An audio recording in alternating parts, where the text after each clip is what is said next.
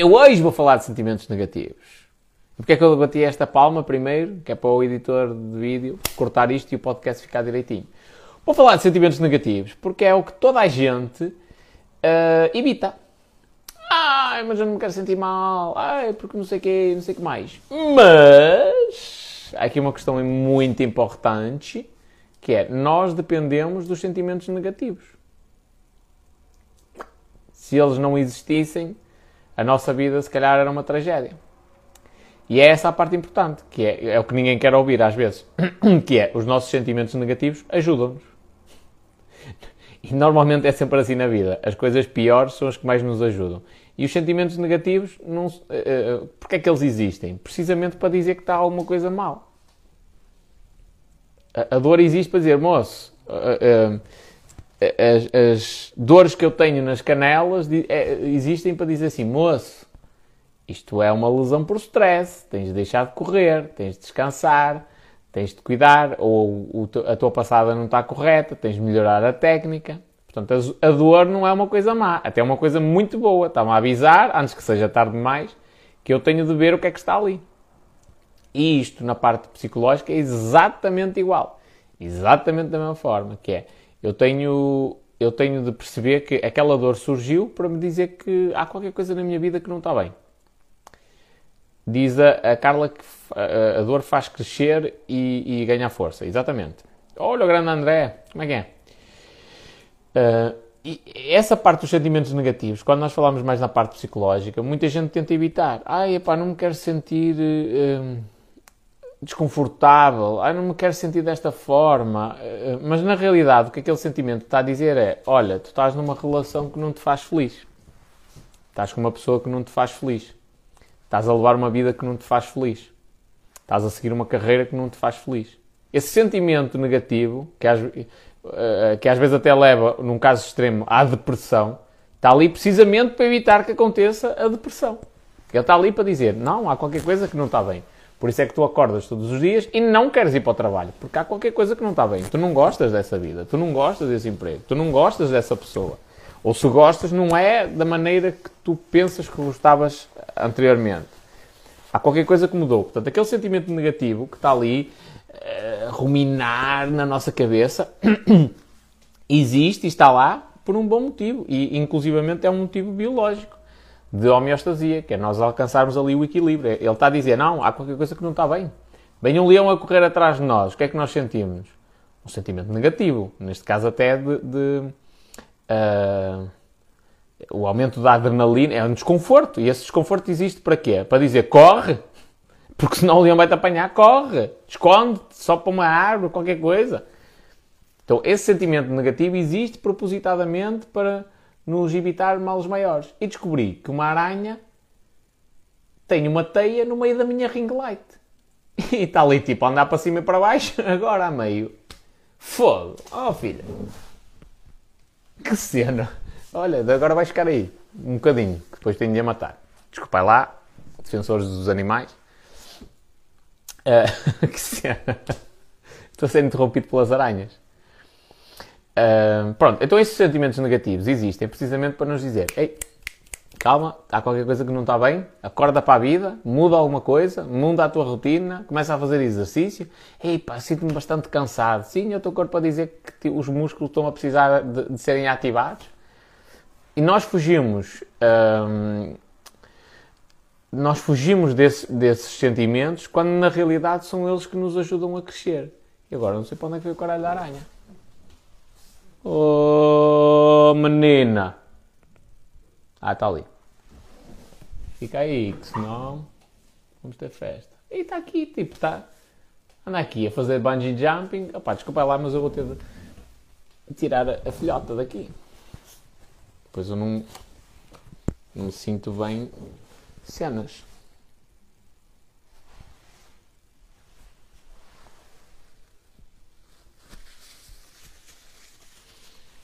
Pronto. Acho que foi. Acho que foi a vidinha dela. Vamos lá ver, vamos confirmar. Daqui a pouco o pano vem aqui acusar-me de assassinato ao vivo.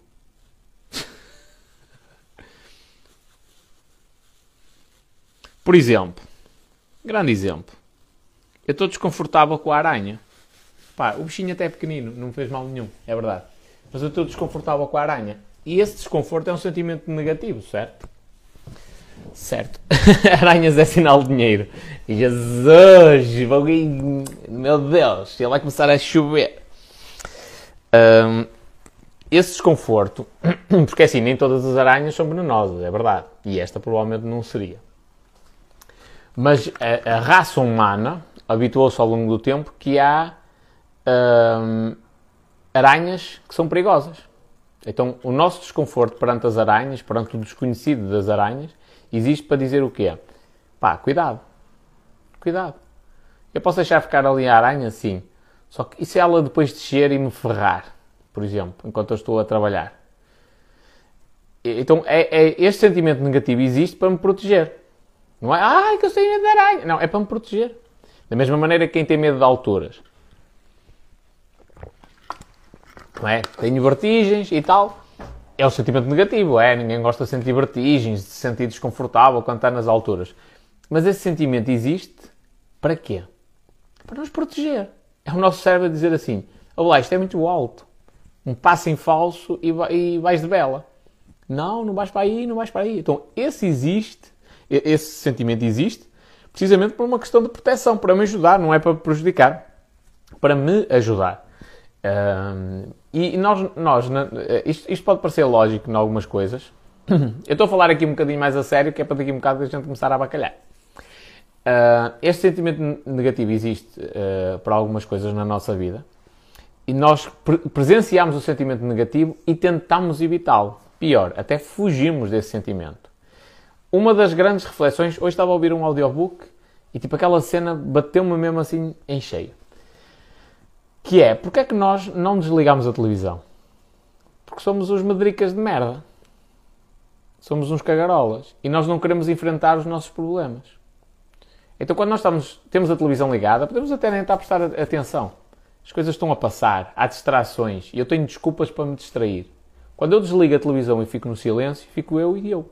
Mais nada. Sou eu comigo mesmo. E os meus problemas vêm à minha cabeça nesse momento as minhas angústias, as minhas incertezas, bem, cai tudo de enxurrada no preciso momento. E eu tenho de saber lidar com isso. Tenho de conseguir enfrentar-me a mim mesmo. Tenho de me olhar nos olhos e dizer assim: este problema vou resolvê-lo.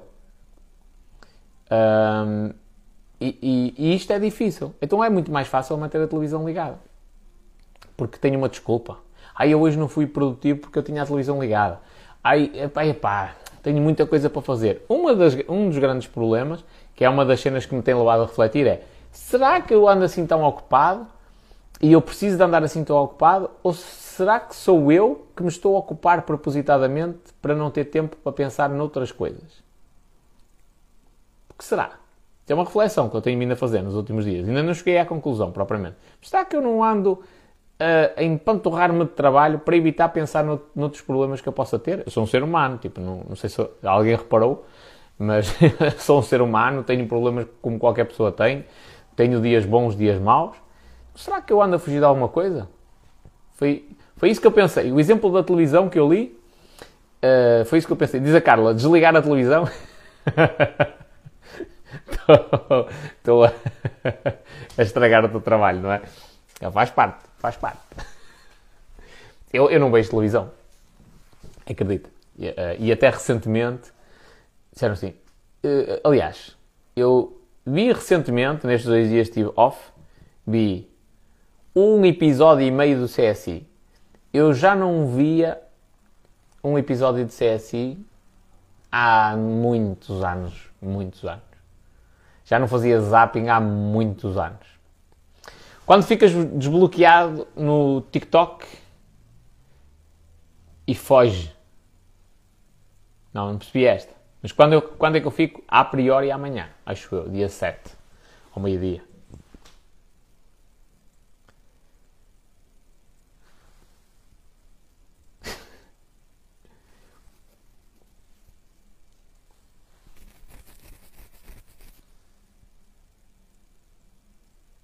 Estou só aqui a ver os vossos comentários. Já matei uma aranha em direto, é verdade. Espanhol, estás todo giro, meu filho. Vamos treinar hoje. Sei que treinos é que tu estás a falar. Por acaso hoje treinei duas vezes. Mas não é esse tipo de treinos. Treinei duas vezes, entre aspas. Fui fazer uma, uma caminhada meditativa e de manhã. Não, início da tarde, mentira. Início da tarde e depois, ao final da tarde, fiz um treinozinho. Olha, Ana Ribeiro. Pronto, então estávamos a dizer em relação aos sentimentos negativos que são coisas boas. São eles que nos fazem crescer. É quando uma relação chega àquele momento tipo, que se torna insuportável, é o nosso cérebro a dizer assim: isto não é a cena que te vai fazer feliz. Então muda, passa para a próxima, vai à procura de uma pessoa diferente. É quando um cliente é extremamente chato e agressivo e que nós nos sentimos desconfortáveis no nosso próprio emprego ou na nossa empresa, eh, que nós, nós ficamos assim: epá, eu não quero este cliente, vou mandá-lo dar uma volta e vou procurar outros. E esse sentimento negativo que existe é bom que ele exista. Epá, eu trabalho por conta de outrem e eu vou todos os dias trabalhar tipo, odeio aquilo. É bom esse sentimento, é ótimo. Esse sentimento está-te a dar uma certeza absoluta que é o teu lugar não é ali. Só que o problema é que as pessoas não, querem esse sentimento, mas também não querem o desconforto que é necessário ir à, para ir à procura de algo melhor. Não é?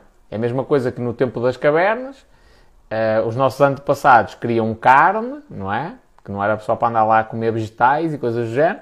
Queriam carne, mas não queriam ir caçar. Queriam ficar dentro da caverna, protegidos, sem apanhar chuva, sem apanhar frio, sem apanhar sol e que a carne viesse lá ter. Não é possível. Tinham de ir para o desconforto de entrar no meio da selva, de calcarem as silvas, de poderem ser atacados por um animal uh, e de, de, lutarem com o animal para eventualmente conseguirem uh, trazê-lo e aí sim terem carne para, para se alimentarem e sobreviverem. Portanto, as pessoas não querem é o desconforto. Mas o nosso cérebro e o nosso corpo está-nos a dar os sinais todos. Epá, eu não sei o que é que se passa comigo, há não sei quantos meses que estou com diarreia. Ah é? E a parte emocional? Está trabalhada? Está tudo direitinho, a nível de relacionamentos, a nível profissional? Está tudo em condições? Provavelmente não. É o teu corpo a dizer. Há qualquer coisa que não está bem. Tens de mudar alguma coisa? Eu não sei o que é que eu tenho de mudar, mas bem ou mal, muda uma coisa. Se ficar pior, já sabes que aquela coisa não devia ser mudada e retomas a anterior. Se ficar melhor, era isso. E agora tenta melhorar ainda mais. Portanto, esses sentimentos negativos existem precisamente para isso, que é para nos dizer, epá, está mal, muda, faz alguma coisa. Eu já tive imensas vezes esses sentimentos em vários empregos. Eu chegava lá todos os dias desconsolado e até chegava cedo, a horas e tal, mas chegava lá desconsolado, tipo, não, não é a minha cena. Isto não é para mim. Então eu quando olhava à volta dizia, espera aí, mas o que é que eu quero? Pá, nem sei. Que é outra, outra dúvida que eu recebo N de vezes. que é, o que é que eu devo fazer? Depende, o que é que tu queres? Epá, não sei. Nem eu. Faz alguma coisa. Ah, pá, mas eh, sabes, está difícil. Epá, não interessa. E tu já tens a certeza de uma coisa que é, aí não é o teu lugar. Faz outra coisa qualquer. Eu nunca na vida, eu, eh, eu ir para nada do Salvador foi assim uma maluqueira de todo tamanho. Porque eu, eu, não, eu já o fiz com alguma idade uh, numa, numa, numa profissão que é sazonal, que não se ganha bem. Uh, mas porquê é que eu fiz aquilo? Porque eu queria saber se, se era aquilo que eu gostava ou não e descobri que eu gosto muito daquilo. Gosto mesmo de ser nadador Salvador. Não é uma coisa que eu quero para o resto da minha vida. Também já cheguei a, depois de experimentar, cheguei à conclusão que não quero fazer aquilo só. Quero um voo bem maior. Mas descobri que se eu algum dia tiver de ter um emprego sempre fixo, das 9 às 6, para o resto da minha vida, que pode ser nadador Salvador, que eu gosto do emprego. Gosto da, da profissão em si. Então, como é que eu descobri isso? Porque testei, experimentei. E antes disso tive uma experiência. trabalhei numa empresa aqui na minha zona que, que, está na lista das 100 melhores empresas para trabalhar, que é uma tanga. Uh, a 5 minutos de minha casa, a pé é um emprego bom e tal, é no escritório, bababá. É, basicamente era vendas, mas não interessa. Toda a gente dizia que é um emprego bom e que a, emprega, a empresa paga bem e a horas, que parece que é, um, é uma vantagem, que não é uma obrigação. Mas aqui na minha terriola, é, tipo, as pessoas ficam muito entusiasmadas com isto, com coisas que são direitos, as pessoas ficam extremamente entusiasmadas. E eu cheguei dentro daquela empresa, comecei lá a trabalhar e tal, e passado pouquíssimo tempo vi que, tipo, ui, Deus me livre, isto não é para mim. E saí dali, de uma cena, de, aliás, terminámos até um, um, contrato que já não me lembro se era um ano ou dois, mas terminámos logo, tipo, passado alguns meses. Uh, e saí dali para ir para o incerto de trabalhar para a praia. Nem sabia se arranjava emprego. Eu ainda liguei um gajo, disse assim: Olá, se eu me despedir, tu arranjas-me emprego como nadador Salvador? E o gajo disse: Ah pá, é tranquilo, sem stress. Mas ele disse-me aquilo de uma maneira tão. tão descontraída que eu pensei: tipo, este gajo vai-me vai -me, vai -me bater com a porta na cara. Vou-me despedir e vou ficar sem nada. Uh, pronto, e então, mas fui naquela promessa, entre aspas. Mas sabia que no máximo ia trabalhar 3 meses. No máximo. Uh, então fui, tipo, fui para o incerto. Larguei aquela cena, certinha, à beirinha da minha casa, muito confortável e não sei o quê, para ir para o incerto. E eu descobri uma coisa. Primeiro, já tinha uma certeza que é, aquele emprego onde eu estava, não, eu não gostava dele. Eu não queria fazer aquilo para o resto da minha vida. Foi a primeira certeza que eu tive. Depois, fui fazer uma coisa que eu achava que podia gostar. E realmente, quando cheguei lá, gostei. E agora, para que conste, cena da do Salvador, ok? Gostei e gosto de cena da do Salvador. Foi a experiência que eu experimentei e que gostei. Uh, então aí eu tive uma certeza também. Eu gosto disso. Mas tive de experimentar, tive de abraçar o desconforto. O que, o que as pessoas. Uh, eu, eu, eu choca-me um bocadinho ver uh, pessoal que vai ao médico e tal, não sei o quê, pá, isso é uma depressão, pega lá, está aqui os medicamentos, andamento. Dificilmente isso vai resultar. Dificilmente. É lógico que depois também são acompanhados pelo psicólogo e o psicólogo traz um. Uh, uh, passa um conjunto de exercícios para se fazerem, trabalhar melhor, não sei o que, não sei o que mais.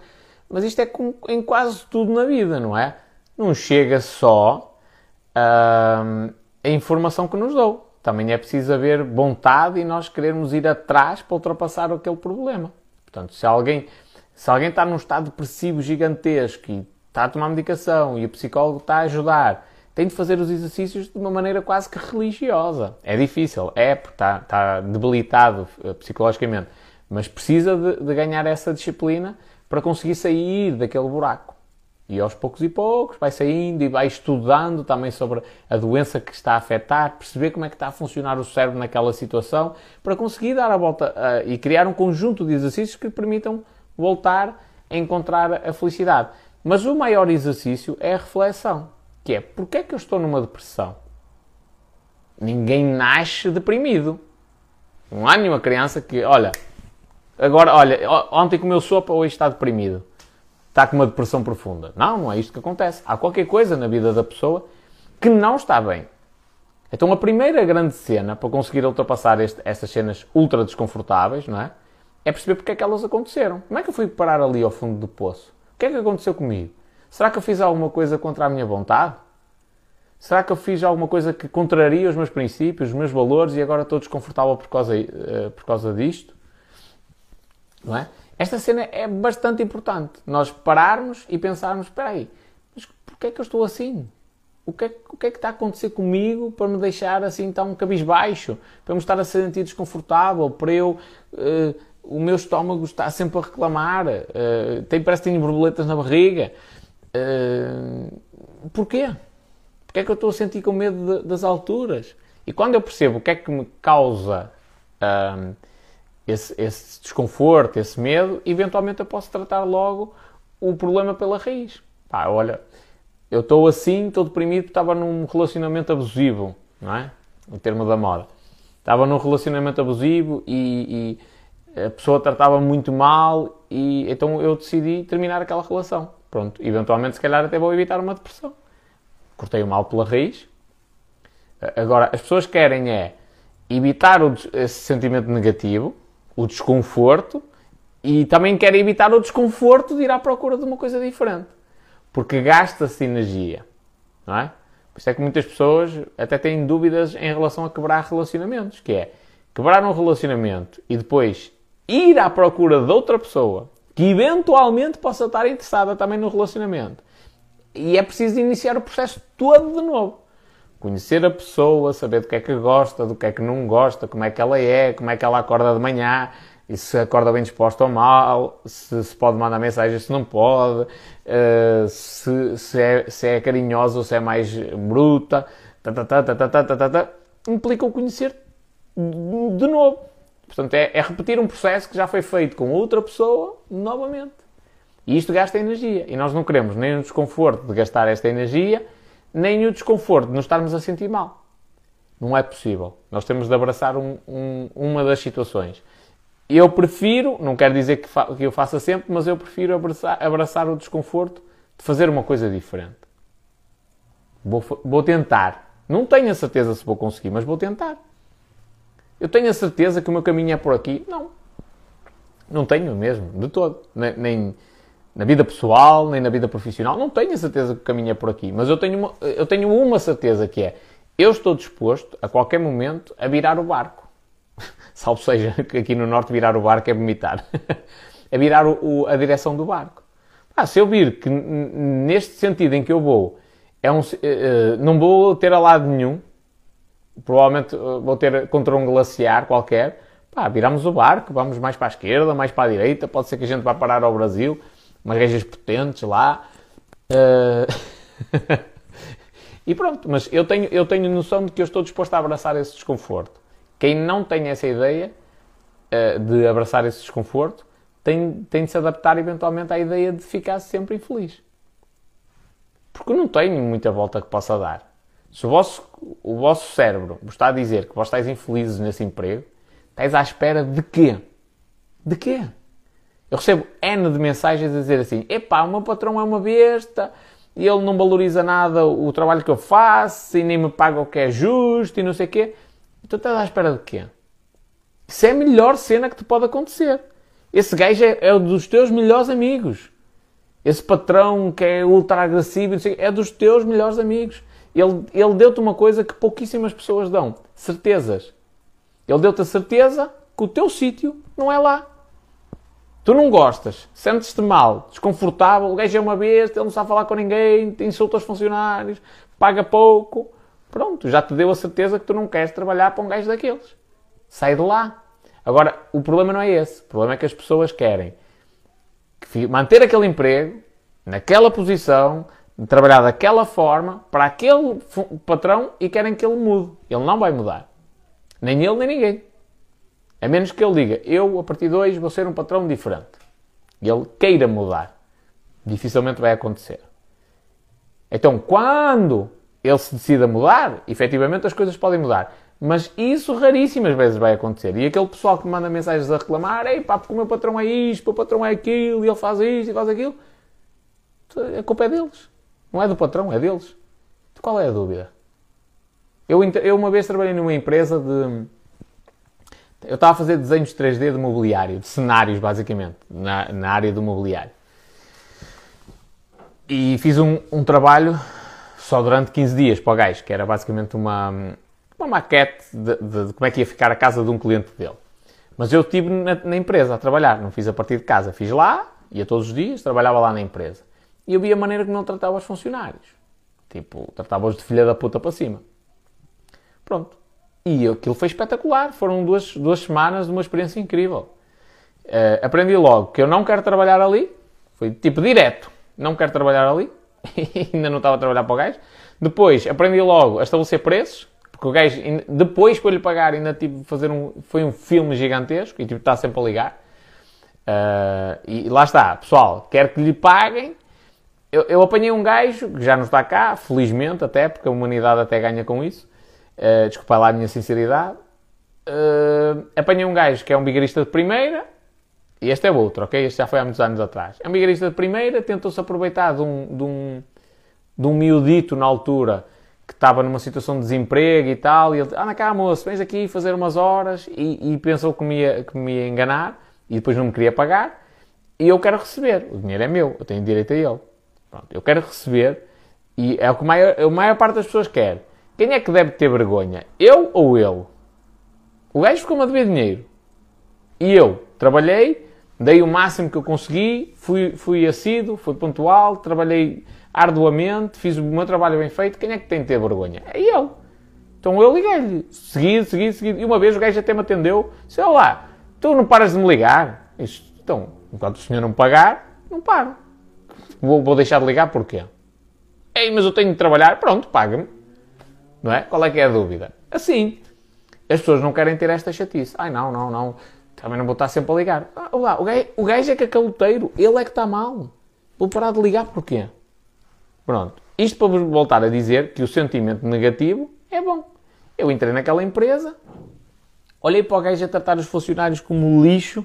Eu, não, o meu lugar não é aqui, mas é que eu não tenho a mínima dúvida. Nem quero. Se o gajo me vier falar em fazer um contrato de trabalho, um gajo fazer uma cena ultra espetacular, não, nem pensar. Não quero trabalhar aqui. E quando nós ganhamos esta capacidade de sermos responsáveis pela nossa vida, muita coisa muda. Porque eu olho para os outros sítios uh, e digo assim: olha, aqui não quero trabalhar. Epá, mas a gente arranja e eles pagam bem. Pronto, tudo bem que paguem, até podem pagar um milhão ao mês. Não quero trabalhar ali. Eu não quero ser considerado um escravo. Não quero andar ali sempre com a cabeça virada para o chão, ou com os olhos virados para o chão, e ter de ser submissa a tudo e mais alguma coisa. Eu ali não quero trabalhar. Pronto, isto dá-me uma certeza. Agora vou, vou explorar outras coisas. Eu estou-vos a dizer isto que é para vós pegares neste exemplo da parte negativa e aproveitares e transpores para, para a vossa vida pessoal. Porque isto acontece N de vezes, com amizades, com, com uh, amores e paixões. Isto acontece N de vezes, que é, nós, há ali um ponto em que o nosso cérebro começa a dizer, epá, hum, não é isto. E nós começamos a sentir mal. Ou até às vezes a conhecer alguém começamos a sentir desconfortáveis. Tipo, há qualquer coisa nesta pessoa que não, eu não gosto não, não me atrai. E, e, às vezes até forçamos, até vou falar num caso de amizade, até forçamos aquela amizade e um forçamos a que ela seja mais bonita do que na realidade deveria ser, não é? E, e, um dia mais tarde vamos sofrer as consequências disso, porque nós, desde o início, que já estamos de pé atrás, já achamos que aquilo não é uma coisa. Está, há ali um sentimento negativo que está a surgir para dizer assim: calma, há aqui qualquer coisa que não está bem. Só que o pessoal tem de ter um manual de instruções que diz: ora bem, é este sentimento, então uh, tomar dois comprimidos de manhã, dois à noite e está feito. E isto não funciona assim. E... É assim mesmo, tu não tens preço, filho. Isto era para quem? Para o Tabino?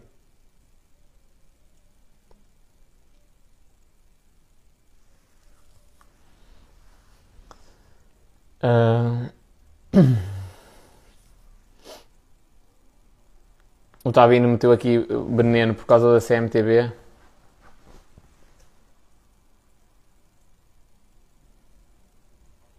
E, e isto gerou aqui polémica, não é? O horror, o drama. O que é que é feito o Arthur Albarrá? Voltaste a ser bloqueado no TikTok? Sim, até amanhã estou bloqueado. Cheguei muito tarde? Uh, não sei. Não sei. Já falei assim a cena principal e acho que vale a pena reveres esta live, que fala sobre os sentimentos negativos e a, a, a felicidade que é ter esses sentimentos. Felicidade é incrível. Aliás, há, há uns tempos atrás eu vi o Ibra, que é um jogador de futebol, a dar uma entrevista, também tem assim um, um feitiozinho de merda, à lá espanhol, e ele estava a dar uma entrevista e ele disse ao jornalista que nós devíamos de agradecer aos nossos haters, às pessoas que nos odeiam, porque essas pessoas são, são, são sinceras, são frontais. Eu não gosto de ti. É tipo as crianças. Eu não gosto de ti. Tu és isto, tu és aquilo, tu és não sei o quê. Eles não têm nada que esconder. Eles estão a dizer exatamente o que é que eles acham. Em contrapartida, aquele falso amigo que bate nas costas, ei, tu és o maior e não sei o quê, espanhol, eu acredito em ti, nas tuas capacidades, tu vais vencer e ouvir as costas e o gajo só diz mal de mim. É com esses que eu me devo preocupar. Porque esses daí são falsos. Eles parecem amigos, mas não são, são inimigos. E bem piores do que os outros. Porque os haters deixaram logo claro, tipo, é uma guerra aberta, é uma guerra declarada. E eu gosto disso, dessa frontalidade. Ok, então se é assim, vamos à guerra. E eu, e eu como sei qual é a opinião deles, também posso ficar logo de pé atrás, não revelo determinadas informações, não mantenho determinado tipo de contactos com essas pessoas, não lhes dou o meu número de telefone, não lhes deixo mandar e-mails, bloqueio nas redes sociais, porque eu sei a priori que essas pessoas não gostam de mim e me querem mal. Porque elas mesmo disseram isso. Agora, aquelas pessoas que dizem que me querem bem, só que na realidade me querem mal, é com essas que eu devo estar preocupado. E o que acontece, na maioria das vezes, é que o nosso cérebro consegue interpretar muitas coisas que nós não, conscientemente não percebemos. E, e o nosso cérebro dá-nos uma sensação tipo, epá, há qualquer coisa esquisita naquela pessoa. Não sei, tipo, mexe comigo, mas no, no sentido negativo. Fico desconfortável ou, ou ou isto ou aquilo, pá, não sei, gera-me alguma incerteza ou desconfiança. É o nosso cérebro a dizer-nos para nós não confiarmos naquela pessoa. É dizer, calma, ali qualquer coisa que não está bem. Só que nós normalmente não gostamos de dar ouvidos a isto. E então, siga para a frente. E depois, um dia mais tarde, o que é que acontece? Pumba, espetamos contra a parede. Pronto, então é um bocadinho neste sentido. E os sentimentos negativos são bons. Estou-me a sentir mal no trabalho onde eu estou. É bom é porque esse trabalho não é para ti. Já descobriste que não é aí o teu sítio. Siga! O mundo está aí, é imenso, há tanta gente. Epá, estou mal neste relacionamento, espetacular. Não é esse o teu relacionamento, não é essa a pessoa. Vai à procura de outra. Andamento. É sempre assim. Esse, e esses sentimentos negativos existem para nos ajudar. Por exemplo, há um sentimento negativo que é muito comum, que é dar uma branca. Vou falar à televisão, pumba, deu-me uma branca. Vou tocar piano, subo acima de um palco, pumba, deu-me uma branca. Vou falar numa palestra, pumba, deu-me uma branca. Porquê? Porque nós estamos fora da nossa zona de conforto. Uma coisa é eu estar aqui a estudar uma hora em minha casa, tranquilo, às vezes nem olho para a pauta e as cenas saem à vontade. Outra coisa é eu subir em cima de um palco. Eu subo ao palco e tenho 10 pessoas a assistir.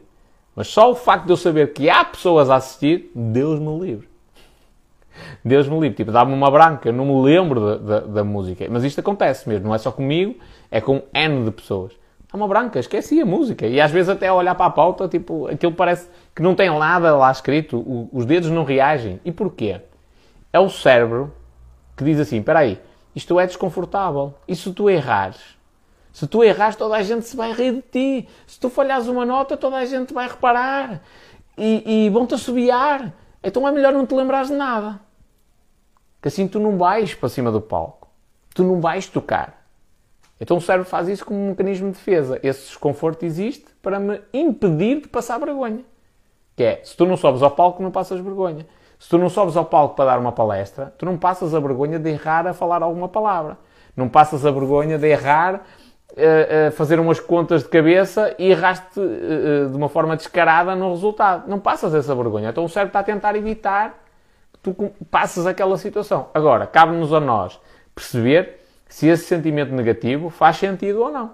Como é o caso das vertigens, não é? Que é que o, eu tenho vertigens, que é aquilo? É o meu cérebro a dizer que aquilo é perigoso, que eu posso morrer a qualquer momento. Só que o meu cérebro não sabe interpretar, na parte primitiva, na parte do sistema límbico, não sabe interpretar que o elevador da Torre Eiffel é uma coisa segura e que tem um cabo de aço específico, um mecanismo de segurança, porque no caso de, de partiu quase tudo, há ali uma cena que evita que eu caia no chão, não é?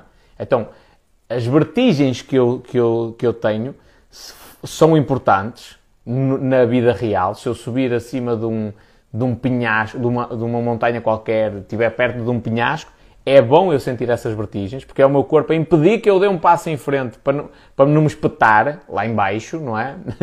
uh, mas no elevador da Torre Eiffel não faz sentido. Então eu tenho de conseguir perceber isto. Então, espera aí, se eu tenho vertigens no elevador da Torre Eiffel e aqui não faz sentido, eu tenho de me condicionar para que aqui eu não sinta essas vertigens. É um sentimento negativo, está-me a proteger só que isto não é a vida selvagem. É um ambiente controlado e eu posso subir no elevador sem sentir vertigens. Portanto, eu aí tenho de conseguir anular esse sentimento negativo. Mas é, essa é uma situação específica. Há outras em que ele faz todo sentido. Se eu estiver muito próximo de, de.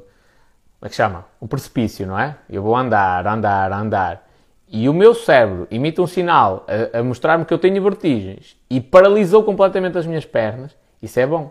Porque o meu cérebro percebe que se vier uma rajada de vento, eventualmente, se eu estiver na pontinha do precipício, vou cair lá abaixo.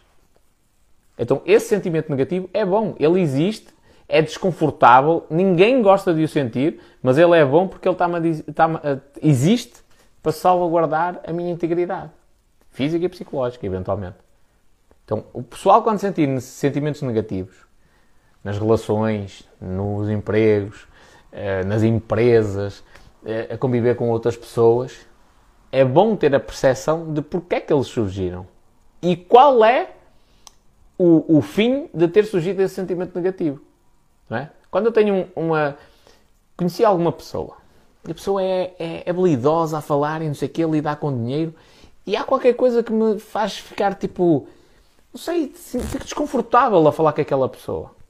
Se calhar o meu cérebro está a dizer: cuidado, que este gajo é muito manhoso, com dinheiro, com trocos e não sei o quê. Então, ele eventualmente está-me a tentar proteger de eu ser enganado.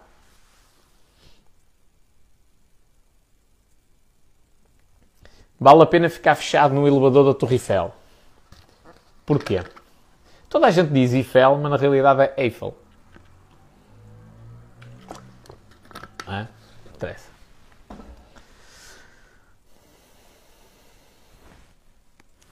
Mónica, tens de subir ao palco com ele.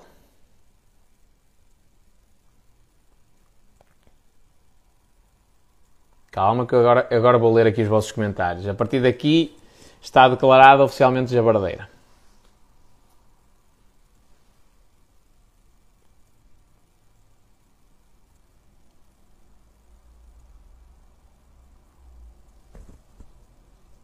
Então a live com o Argelino não vai acontecer? A priori sim, é amanhã.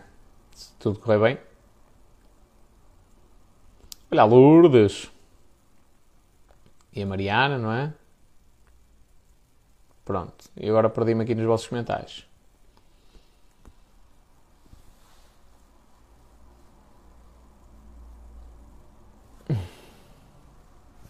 É isto.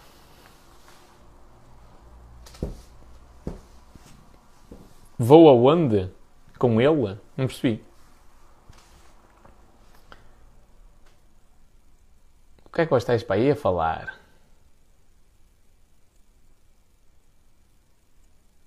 Ouvi falar em jabardar até sair do YouTube. Chegou a hora da jabardice. Ora bem, diz aqui o André. Muito pertinentemente. Uh, falar é libertar. Sim, é uma das formas. Temos de nos sentir melhores. E o corpo sofre de uma maneira que nem imaginamos. Fugimos, pois é a resposta mais fácil e rápida é que gasta menos energia, mas eventualmente no longo prazo é a pior de todas. Mas atenção, toda a gente foge.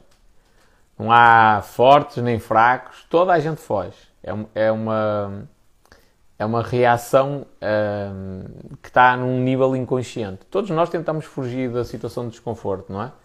Se nós estivermos ao sol e o sol estiver mesmo a queimar uh, e, e tipo, começa a ser desagradável, o que é que toda a gente faz? Vai para a sombra. Mas é toda a gente. Não há um ser humano que não faça isso. Toda a gente vai para a sombra. Ou mete uma, uma cena qualquer em cima da cara para não sentir tanto. Ou, ou mete, sei lá, uma ventoinha. Qualquer coisa. Mas vai fazer alguma coisa. Vai, vai fugir daquela situação de desconforto. Sempre. Toda a gente faz isto. E sejam animais racionais ou irracionais. O gato, quando está ao sol muito tempo ele já começa a, a torrar mesmo, o que é que ele faz? Vai para a sombra deita-se lá com a barriga para o ar. é? Portanto, toda a gente faz isto. É normal nós uh, tentarmos evitar a dor. E até aqui também é um, um mecanismo de, de, eh, de, reação do nosso, do nosso corpo que faz todo sentido. Mas dependendo do tipo de dor que nós estamos a sentir, esse sentimento negativo pode ser uma coisa muito boa. Quer dizer assim, epá, está aqui qualquer coisa que não está bem, amigo. Tens de mudar. Mudaste.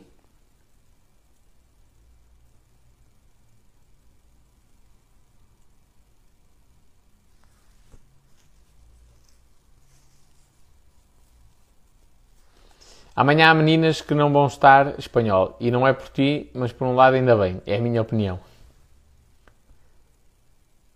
Ainda bem, jabardar aí à força toda. E amanhã é só música latina, não é?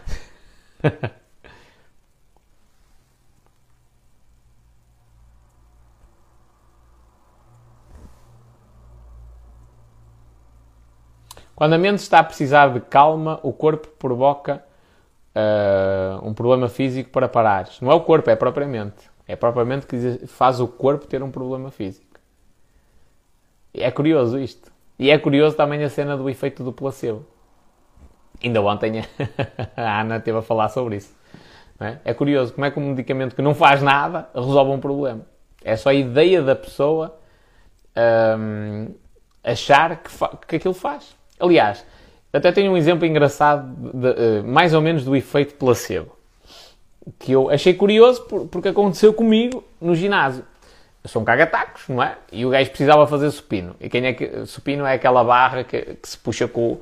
que é para treinar o peito, não é? Deita-se lá no banco e. puxa-se a barra para cima, para baixo, para cima, para baixo. Pronto. E o gajo precisava fazer supino e pediu ajuda a alguém. E convém, ok? Não estou a dizer que não. No supino convém porque, à mínima coisa, a barra cai em cima do peito, pronto. E, e é perigoso. Convém ter sempre ali uma reserva, se falhar alguma coisa, alguém que nos ajuda e segura a barra. Até aqui eu concordo. Só que a cena é que o gajo estava a fazer com um peso que ele suporta facilmente. E tanto é que ele, ele eh, chegou à minha beira, uh, disse, vou fazer 6 repetições, correr bem faço 8. E eu só estava lá como salvaguarda. Eu mal o devia pegar na, no, naquele peso. O corpo dele a reagir, tipo, estava ultra confortável. Eu nem meti as mãos. E tive, tive ele, em vez de 8, fez 10. Ainda fez mais do que aquilo que estava planeado. Portanto, ele tinha capacidade. Só que a cena psicológica de, epá, e se me cair a barra em cima e eu estou preocupado. Havia ali uma limitação do próprio cérebro a dizer, não, cuidado, tu pede apoio, pede apoio, pede apoio, pede apoio. E com aquele peso, eventualmente não era assim tão grave. Ok, se caísse, talvez pudesse provocar ali uma lesão grave. mas, não era assim tão grave quanto isso. Portanto, ou seja, ele foi pedir ajuda a uma pessoa que não era propriamente a pessoa mais forte para evitar qualquer tipo de lesão, porque eu até podia conseguir segurar na barra, mas ela podia cair mesmo em cima dele, não é? Juntamente comigo. Eu segurava a barra, só ia evitar que ela caísse com, com tanta força e assim de uma maneira rápida. Mas ela podia até cair. Um, por um lado. E depois também não fui ajudar a levantar a barra nas últimas repetições porque ele tinha eh, toda a força para isso. Portanto, ali a única coisa era um bloqueio mental. E, e o mais engraçado é que ele não fez o exercício enquanto ninguém o ajudou.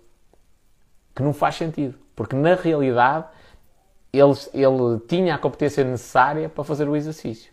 Então, é, às vezes, essas doenças que acontecem no corpo é mesmo o, o cérebro a dizer: Olá, vou-te pôr aí a perder 20 quilos ou 30, que é para tu ver que está aqui qualquer coisa que não está bem. Não é? Vou-te fazer começar a perder cabelo aí à força toda, que é para tu ver que há qualquer coisa que não está bem contigo. Estás num emprego errado ou estás no, com a pessoa errada, e é para tu começares a perceber isso. Abre os olhos, começa a perceber isso.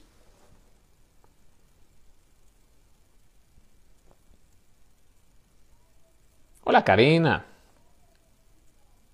Buenas noches.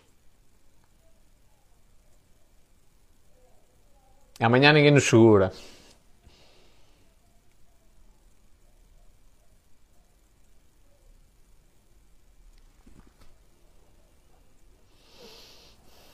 Levamos o espanhol no coração por todo lado. Ele é um amigo fixe. Eu qualquer dia começo a, a, a ter pessoal a andar com t-shirts com a minha cara. Tipo, como, a, as mulheres que vão aos concertos de Tony Carreira. Era top. Vou, vou, pensar nisso. Merchandising espanhol. Eu gostava mais que fossem biquínis. Acho que era mais interessante. Até mesmo para o pessoal depois me identificar nas fotografias. era mais fixe.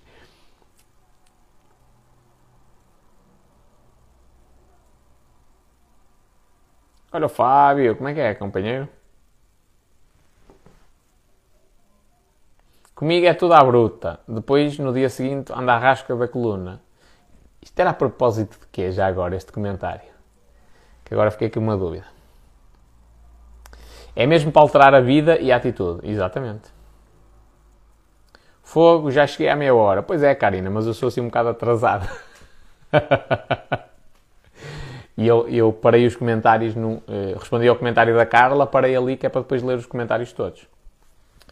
Povo, já vou à vida, vou fazer uma boa ação. Boa noite a todos e beijinhos. Sabem que eu sou uma boa alma. Vai lá, que corra bem. Reza muito. E olha, era já de aproveitar e, e ele dá também o piro. Que eu estou a precisar descansar. E isto é cada vez pior, quer dizer, eu fiquei bloqueado no TikTok e pensei, pronto, agora vou falar para duas ou três pessoas. E neste momento tenho 18 pessoas a assistir. Está bem? 18 não, 19. 19 não, 20. 20 pessoas a assistir. O comentário da Anik é acerca do ginásio. Ah, é tudo à bruta. Não, atenção, o ginásio também não pode ser assim. Há coisas dos pesos, panholinho. Carrega coisas pesadas e depois lixo-me. É, mas isso faz-te mal à coluna porque é, é também de pegares com má posição. E, e, já agora, esse sentimento negativo, não é? é? Olha o Ricardo, como é que é, companheiro? Esse sentimento negativo, é eu ontem andei aqui a pegar em peso e hoje não me consigo mexer da minha coluna. Ele existe para quê? É um mecanismo de defesa. É dizer assim, não, não podes pegar nesse, nesse, nessa quantidade de peso, nem nessa posição, está errado. Então a dor surgiu para dizer, tu tens de parar, não podes fazer isso. Pronto, e quando parares, a dor desaparece. Quando as pessoas gostam, seguem em qualquer lado. Eu fico muito lisonjeado disso.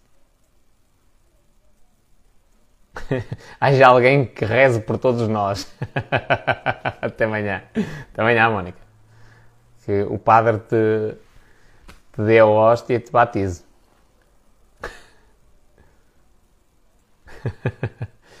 A Ana a agradecer a outra Ana. Obrigado por me salvares. Pronto, e a moral da história do que eu quero falar hoje, ou do que eu falei hoje, é precisamente isto. E e depois, eu, o tema da Live 2 ia ser tipo, qual é a vantagem de ter, ou a desvantagem de ter muitas gajas para, para se poder escolher. Só que o tema é tão profundo e implica uma, uma reflexão tão grande que eu até decidi trans, transferir esta live para outra, outro dia, eventualmente até um dia em que eu já tenha o TikTok disponível. Uh, e hoje decidimos falar dos sentimentos negativos, porque é uma coisa muito importante. Uh, mesmo quando, quando nós ficamos desconfiados em relação a alguém, é bom. E já agora, uma coisa muito importante que é, o nosso inconsciente tem mais informação do que nós. Na maioria das situações. Quando estás em dúvida sobre alguma coisa, fecha os olhos e aceita a primeira cena que te vier à cabeça. Provavelmente ela é a mais ponderada de todas. Ou melhor, não é mais ponderada, mas uh, é provável que seja a mais acertada. Porquê? Porque nós, quando usamos uma parte do cérebro, que é a parte da lógica, da sequência uh, temporal das coisas, do organizamento de ideias, da organização de ideias, nós estamos a utilizar uma área do cérebro que não analisa algumas coisas que são, que são, um, que são quase imperceptíveis. Microexpressões faciais, e isto o nosso inconsciente consegue analisar rapidamente. Por isso é que nós às vezes estamos a falar com alguém tipo sentimos-nos desconfortáveis. Tipo, aquela pessoa não inspira confiança. Porquê? Se eu estou agora a falar com a pessoa, nunca tive nada contra ela, nunca ouvi nenhuma história negativa dessa, dessa pessoa.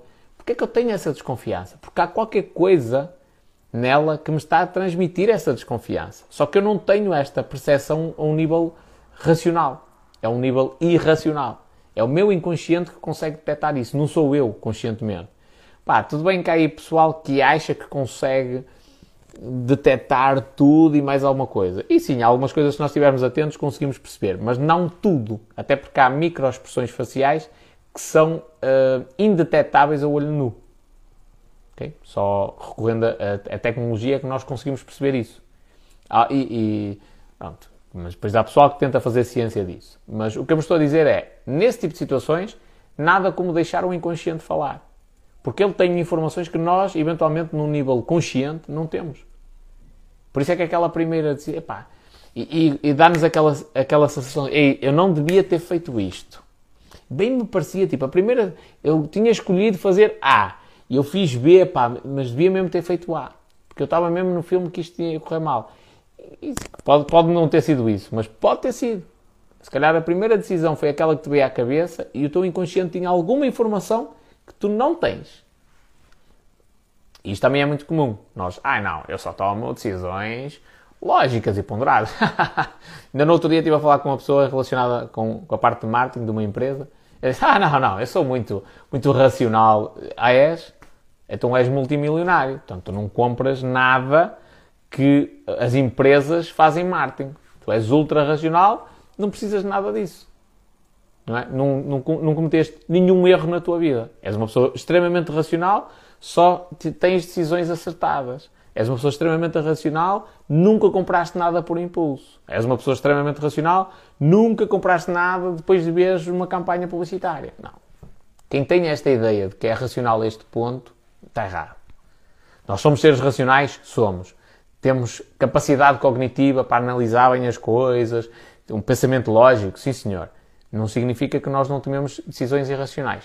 Quem quiser saber mais sobre isto, há um livro que eu recomendo, sempre, mil e uma vezes, que é o Pensar Depressa e Devagar, do Daniel Kahneman, que fala precisamente sobre estes dois sistemas que nós temos. O sistema 1, um sistema inconsciente, ultra rápido, mas hum, por vezes falho, e o sistema 2, que é o sistema racional, é o que nós conhecemos pelo, pelo, pelo nosso conhecimento, a nossa inteligência, que é um sistema ponderado, mas muito lento. E precisamente por ser lento, ele não pode ser utilizado nas decisões diárias. Não é? Vem um leão a correr na minha direção. Eu vou utilizar o sistema 2? Não, o sistema 2 é para pensar qual é a velocidade média, qual é o ângulo em que está a cabeça do leão face aos pés, uh, uh, as possibilidades, os 30 mil trajetos possíveis que o leão pode seguir a partir dali, isto não é válido numa situação de, de luta ou foge. Lutar ou fugir. Não é? Uma situação iminente. Isto é válido para uma situação em que eu quero analisar aquele cenário. É? Matematicamente falando, qual seria o melhor caminho para eu fugir daquele leão? É possível estar a fazer isto, tipo, eu sentar-me sentar uma cadeirinha, pegar num papel e andar a fazer cálculos. Espera aí, agora qual é que é o melhor sítio para eu fugir? Não, não é. Nós temos de ter um sistema que consegue decidir, ó, instantâneo. E esse é o sistema 1. Só que de, tão, de tanta rapidez, os dados são analisados de uma maneira muito mais crua. É, é esta a decisão. Pronto. Mas isso não quer dizer que ele seja errado. Comete mais erros, com o sistema lógico, que analisa tudo de uma maneira direitinha, mas é muito mais rápido. E nesta, nesta diferença entre, entre a rapidez e a precisão no, no, na decisão, às vezes a rapidez conta muito mais. Aliás, até vos vou dar uma, um exemplo espetacular, que é a Wikipédia. Só para vos explicar isto. A Wikipédia foi pensada, e o modelo de negócio inicial da Wikipédia era ser uma enciclopédia digital gratuita. E quando eu digo uma enciclopédia, é uma enciclopédia com mais validações do que as próprias enciclopédias que já existiam. Ou seja, os artigos eram escritos, eram enviados todos para análise por, por, um conjunto de especialistas reputados na área, todos eles faziam uma análise daqueles artigos, davam a validação científica, todas as fontes necessárias e só depois é que os artigos eram publicados. Só que no meio deste processo, o que é que se notou? Que é um processo extremamente burocrático. E depois tentou-se fazer uma cena mais ligeira, em que não houvesse essa validação ultra burocrática, mas que mesmo assim existisse uma validação de algumas fontes. E aí surgiu a Wikipédia como nós a conhecemos hoje em dia. Mas como a validação era muito menos burocrática, a quantidade de informação que fica disponível e a rapidez com que ela fica disponível é imensamente mais rápida. Muito mais rápida. E então tornou uma enciclopédia muito poderosa. Hoje em dia, apesar de tudo que o pessoal diz, ai que a Wikipédia não sei o quê, qualquer um escreve na Wikipédia, que não é bem assim. Uh, aquilo qualquer coisa se pode meter lá e não sei o quê e não sei o que mais, mas a Wikipédia consegue ser mais precisa do que as enciclopédias. Porque uma enciclopédia, em média, demora em torno de uns 4 anos a ser, a ser feita. Okay? Eh, ou melhor, demorava antigamente. Agora são 4 anos para fazer atualizações. 4 anos que existem de atualizações, no dia em que a enciclopédia é, é impressa, ela já está desatualizada morreu alguém, divorciou-se alguém, uh, aconteceu uma cena qualquer, não é? Portanto, a história é uma coisa que está a acontecer sempre, sempre, sempre, sempre, sempre, a todos os momentos. Portanto, no dia em que, em que a enciclopédia é lançada, ela já está desatualizada. Portanto, é preciso muito mais rapidez. E a Wikipédia resolveu precisamente esse problema como? Aceitando a imperfeição. Está errado. Ah, pronto, paciência. Quando alguém detecta que está errado, avisa, comunica, nós vamos validar, vamos falar de, com as fontes que a pessoa referiu e se estiver realmente errado, corrigimos o artigo. Não é? o, o professor Marcelo Rebelo de Souza foi eleito Presidente da República no dia do primeiro mandato, eh, na hora em que, em que saíram os resultados, a Wikipédia já estava atualizada. A próxima enciclopédia que for emitida, se calhar vai demorar anos uh, até, até ter essa informação. E no dia em que for emitida, provavelmente já está desatualizada. É? Portanto, esta, esta cena é uma coisa muito importante. Isto para vos fazer a comparação entre a Wikipédia e o mecanismo que nós temos também de validação automático, muito mais rápido. Uh, e isto, às vezes, vale mesmo a pena fechar os olhos e dizer assim: qual é a decisão que eu tenho de tomar? É esta? Tal. A primeira que me vier à cabeça, eu vou aceitar essa. Porque há um mecanismo dentro de nós que faz essas decisões rápidas. É o melhor? Nem sempre. Mas muitas vezes ajuda. Pelo menos dá-nos a indicação de: epá, há qualquer coisa que está estranha nesta história. Este gajo está a falar desta maneira porque se calhar é casado. E ele não disse que era casado. Olha a dona Sofia, bons olhos a beijam. Se eu ainda estou bloqueado no TikTok, é verdade, rapariga. Anda aí alguém a agueirar contra mim. A priori é só até amanhã.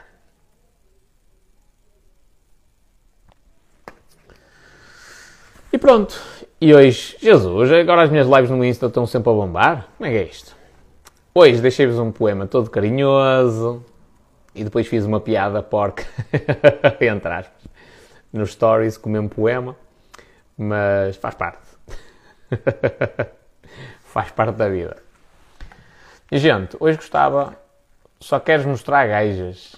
Eu? Eu tenho andado tão controlado.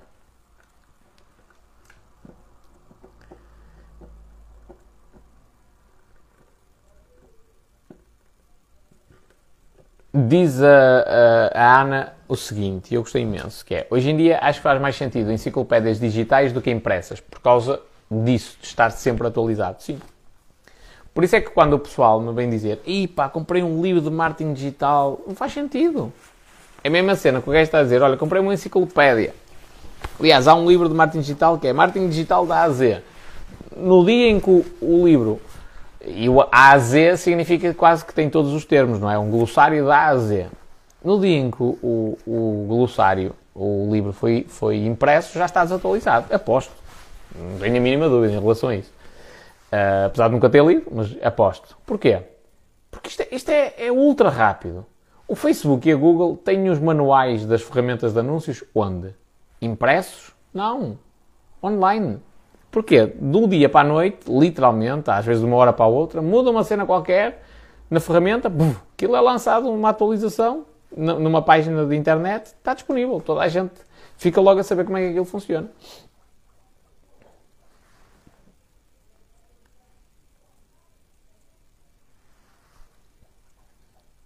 Diz a Sofia, pois tens, estás bloqueado. Que eu tenho bastante gente no Instagram. Oh Sofia, olha que coisa engraçada que eu descobri aqui. Já agora, que chegaste agora. Olha que lindo que eu sou.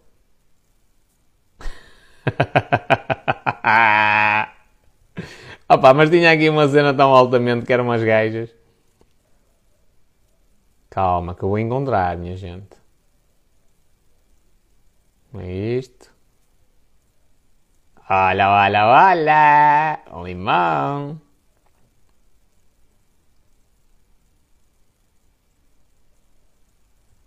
Calma! Opa, fogo! É que a Sofia gosta de música brasileira. Ah, daqui! Ah, olha que lindo! Vamos deixar aqui a coreografia. Filipa, Carla. A Carla até já tinha visto. Ah. Hã? Para quem diz que eu não sei dançar, só para vos dizer, ó. ó Gabriel, o Gabriel é o, é o, meu editor de vídeo. Se tu estiveres a, a, a, ver esta parte da live, companheiro, tens mesmo de fazer aqui um, um corte e gozar comigo. Isto que é? Isto tem música. Eu não estou a ouvir, mas. Espera aí. Deixa eu pegar no, no outro fone. Acho que não. Fora Carol! Nem tinha reparado. Ora bem, temos aqui uma dúvida. Diz a, diz a Ana. Gostei do poema 2, o de ontem continuo sem perceber. O poema de ontem está fantástico. Muito bom. Tá, tá, tá, tá, tá, tá. Olha o Mário, como é que é? Também gostei do poema. E tens um corpinho lindo. Esta, agora estou a trabalhar mesmo. Também danço samba. Muito bom. Eu danço samba e entrego comida para fora ao, ao sábado. Ora bem, poema de ontem. Poema de ontem. Vamos lá aqui à explicação artística ou estúpida.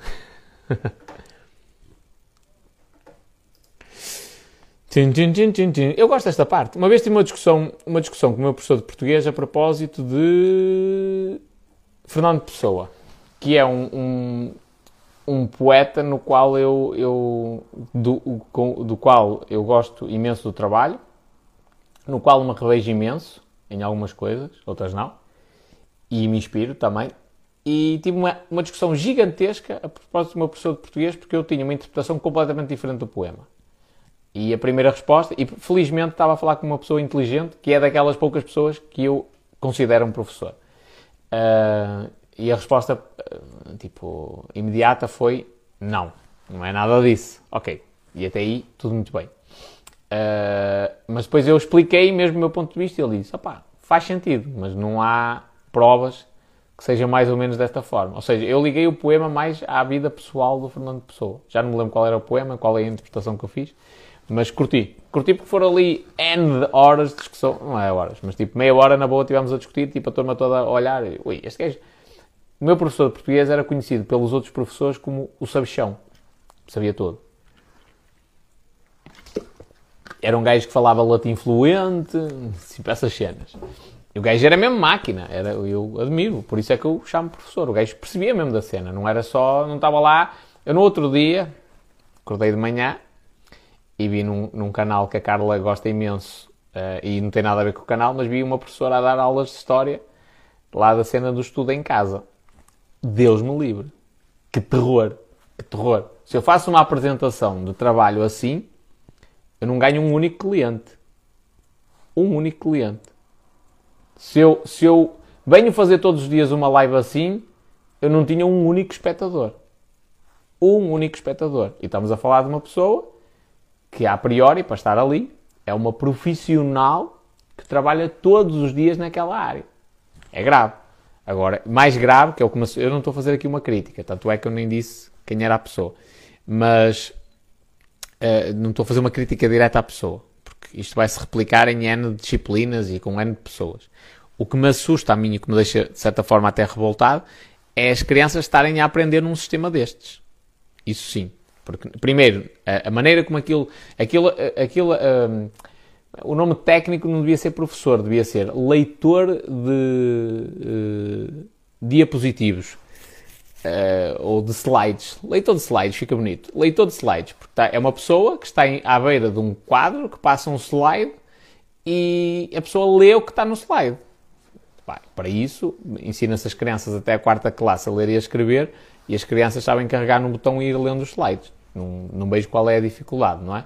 Portanto, ensinar a explicar outra coisa a alguém implica, quer o pessoal que esteja aqui seja licenciado ou não e gosta ou não de ouvir isso, implica que se saiba como é que funciona o cérebro, como é que funciona a memória, como é que nós podemos criar imagens mentais na cabeça das outras pessoas. E isso, infelizmente, eu não vejo assim com tanta regularidade. Agora, voltando à questão do poema, que é, o poema era, ou a quadra, se o amor é pecado e se é fome sem mentira, espero não me ter enganado, porque é para lá que a tua boca me atira. Um, aqui a questão começa. Se o amor é pecado, portanto, eu estou a assumir que é um pecado. Pronto. A questão de se é fome sem mentira é tipo aquela fome em que não há dúvidas, é fome. Tu, o teu, o teu, estás com a boca a, a, a pedir para tu comeres, tipo, ao gado Uh, e tens a barriga está ali a dizer come que eu estou a precisar comer. Portanto, se, se, é fome sem mentir, é isto. Tipo, é uma coisa que é verdadeira, não há como, como duvidar. Não é? Amor é realmente pecado e, e é uma coisa que é séria, verdadeira. Eu espero não me ter enganado, porque é para lá que a tua boca me atira. Então, o que é que isto significa? Se é para lá que a tua boca me atira, para o pecado, não é? isto começa, se o, se o amor é pecado, Portanto, é para lá que a tua boca me atira, significa que é amor. e que não há dúvida, porque é uma coisa verdadeira. Lá está, aí a cena de se é fome sem mentira. Eu sei, o pessoal quando começa a escrever poesia parece que anda a fumar umas ganzas.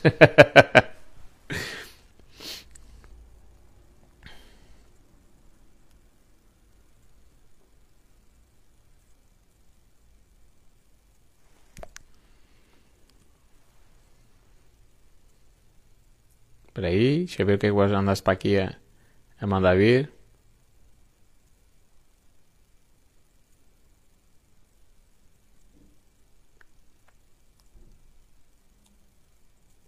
Ainda bem que não está nenhuma Carol, senão ia já reclamar. desculpa, a poesia não é o meu forte. Tens pedir desculpa. E às vezes a gente escreve coisas um bocadinho estúpidas.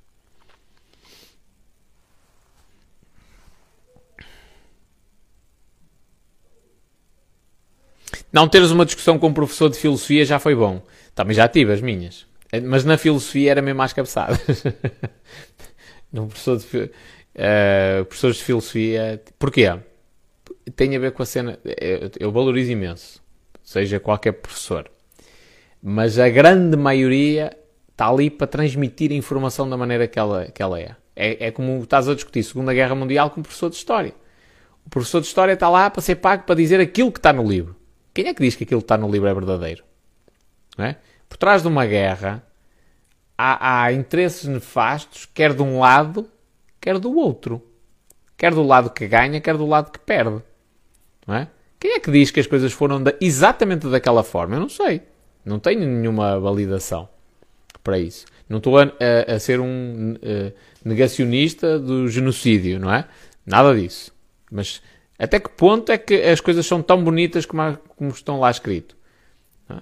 Por exemplo, já tive uma visão sobre o 25 de Abril completamente diferente da visão de, dos soldados que andaram a lutar pela nossa paz. Completamente diferente. E vindo do pessoal que estava na, na vanguarda da revolução.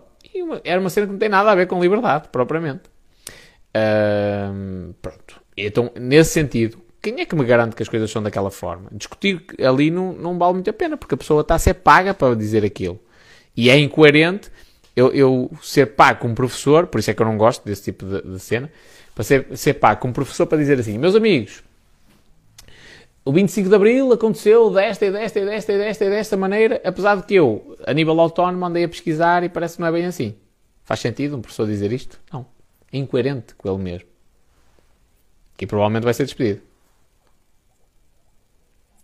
Aí dou-te razão, mas elas ficam em pânico de estarem direto. Elas quem? Ah, as professoras. Ok. Sim, sim. atenção. Eu não discordo disso. Não discordo. Uh, de, uh, das professoras tipo, chegarem lá, estão numa, estão numa situação de desconforto. Não acho bem estar a fazer bullying também aos professores. Mas também acho engraçado que é, até agora não vi uma preocupação tão grande, especialmente pela, pela é que chama a cena da FENPROF, ou lá o que é, ou, ou, outras cenas sindicais dos professores, nunca havia uma preocupação tão grande em relação ao bullying dos alunos do que com agora com o bullying com os professores. Ai, porque filmam os professores e não sei o quê. Eu não tenho problema nenhum em que me filmem. Quando eu digo merda, digo merda e assumo, olha, disse merda.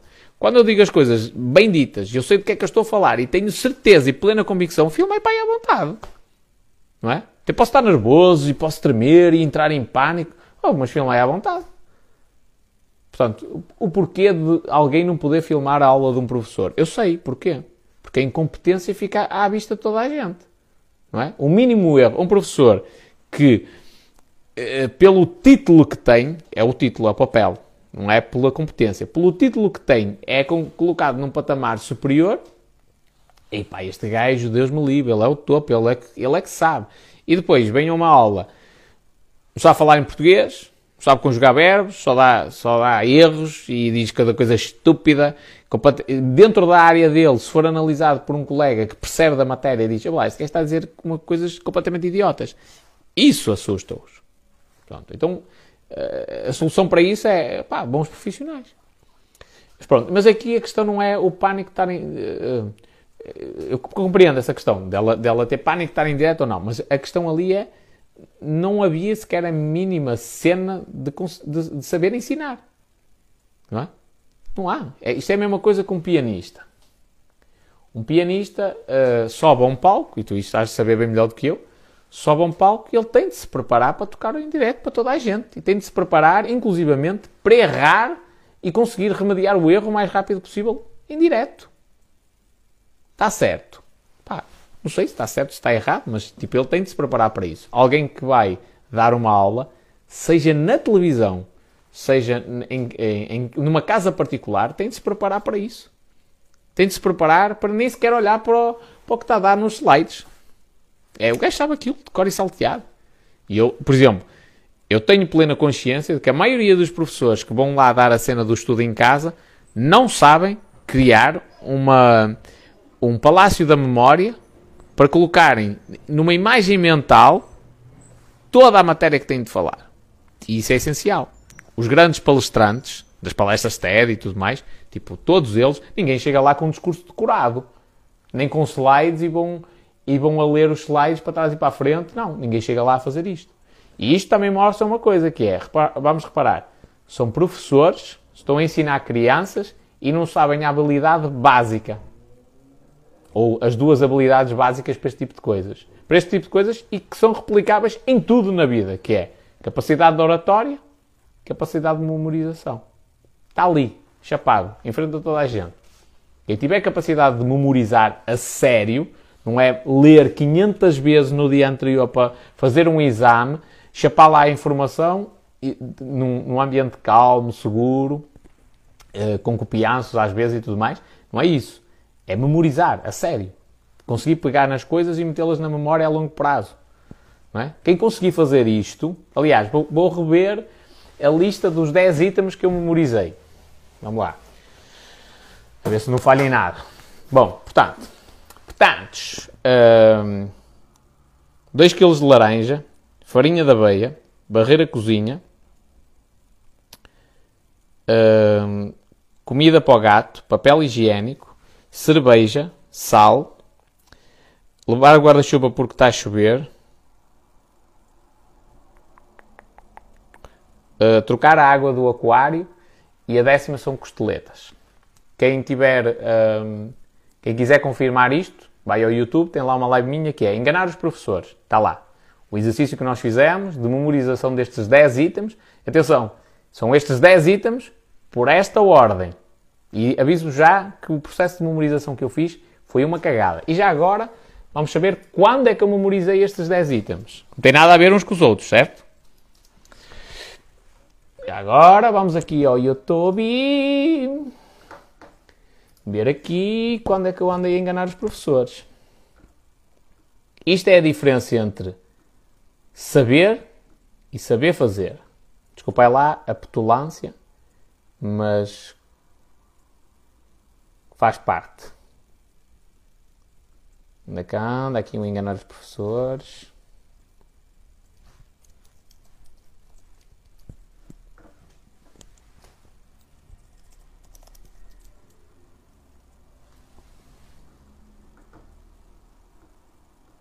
Opa, tá fácil.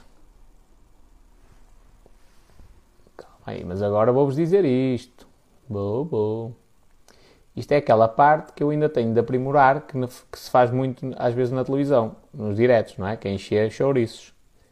De eu conseguir estar a falar enquanto estou a fazer outras coisas. E tenho os gajos da Regi a mandarem-me cenas. Uh, Epá, eu, não, eu começo a ficar assustado. Eu tenho tanta coisa gravada. Enganar os professores. Foi há quatro meses atrás. Portanto, dia, dia, dia, dia, dia, dia, dia, dia, que não sei onde é que esta merda está agora. Interessa. Foi há quatro meses atrás, é o que diz aqui. Foda-se. Tem de aparecer aqui.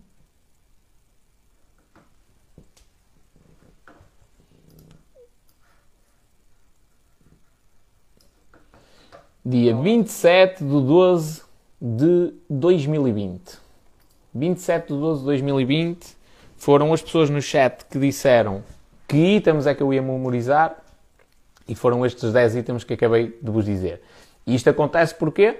porque eu não memorizei da maneira que a escola diz. Quem, quem quiser tentar memorizar estes 10 itens assim, nesta ordem, só pela repetição, boa sorte. Não quer dizer que seja impossível, mas boa sorte. O que acontece é que estes 10 itens para mim são um filme. É como eu estar a ver uma novela. E eu sei o que é que se passa na novela. Pronto, e eles para mim são iguais. Isto é essencial. Portanto, o que é que um professor. Isto, é essencial. Quem quiser vingar nos negócios tem que ter capacidade de oratória, tem que ter capacidade de memorizar as coisas de uma maneira eficiente. O problema é que muitos professores não são comunicadores. Erro, não podem ser professores. Andamento, olho da rua, vai trabalhar para, para um call center e aprendes a comunicar. Por exemplo, eu trabalhei, eu não tenho vergonha nenhuma. Trabalhei no call center, aprendi a comunicar, a falar com as pessoas, gerir conflito e agora consigo chegar a qualquer lado e comunico. Bem ou mal, mas consigo comunicar.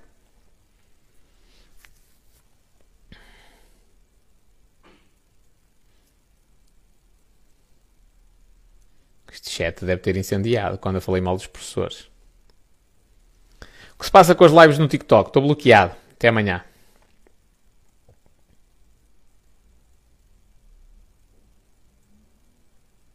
A fome sem mentir é que batalhou as ideias. Diz a Carla, ela deve ter adorado. Este poema não foi escrito para ninguém. Sou eu que escrevo. E atenção que normalmente quando as pessoas escrevem, não quer dizer que, tenha, que tenham uma musa inspiradora. Eu sei que isto vai estragar um bocadinho os vossos sonhos, mas não há, não há propriamente uma musa inspiradora. Às vezes é colocar-nos no papel de alguém. Uh, olhar para a vida de outra pessoa e dizer, pá, vou escrever como se fosse eu esta pessoa.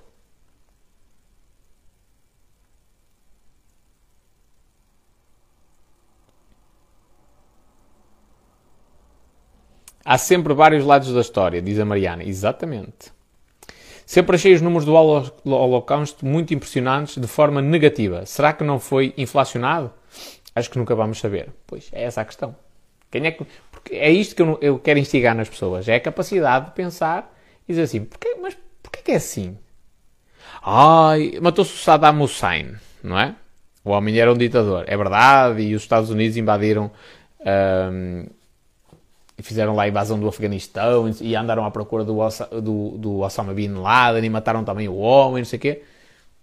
Os Estados Unidos são assim, tipo, são, são os maiores samaritanos do mundo. Eles invadem vários países, matam vários ditadores e vários gajos de terrorismo. Porquê?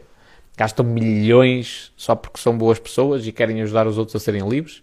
Mas há outros países que não têm liberdade e continuam na mesma, em regimes ditatoriais. Porquê? Eles são assim tão bons samaritanos, por exemplo, no Afeganistão, grande parte da reconstrução provocada pela guerra está a ser feita por empresas norte-americanas. Não é assim uma coincidência muito grande, não é? Portanto, as pessoas quando têm a capacidade de pensar, é difícil conseguirem ser instruídas desta forma. Chegar lá alguém com o livrinho e dizer assim, olha, é assim. É assim não. É assim para quem quer acreditar que é. É grande cena. O Ricardo disse assim: As pedras dizem as verdades, os livros contam mentiras. Gostei.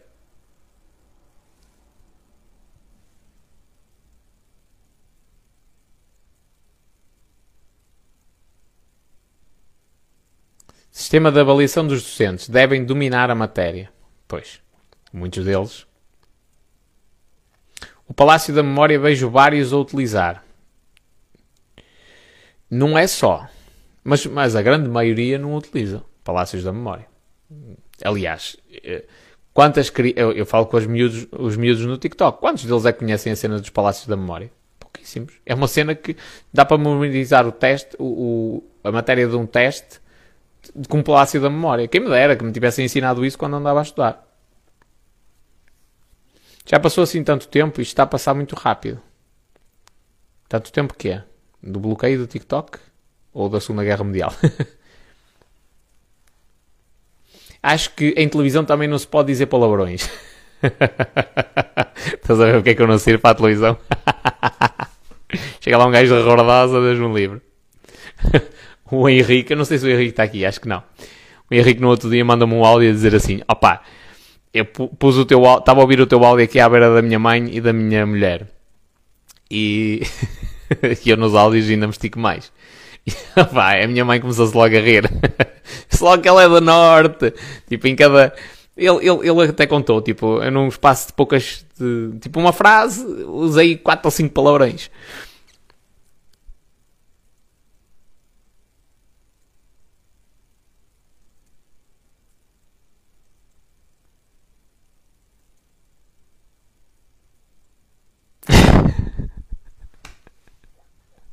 A Carla disse, respondeu assim à Mariana.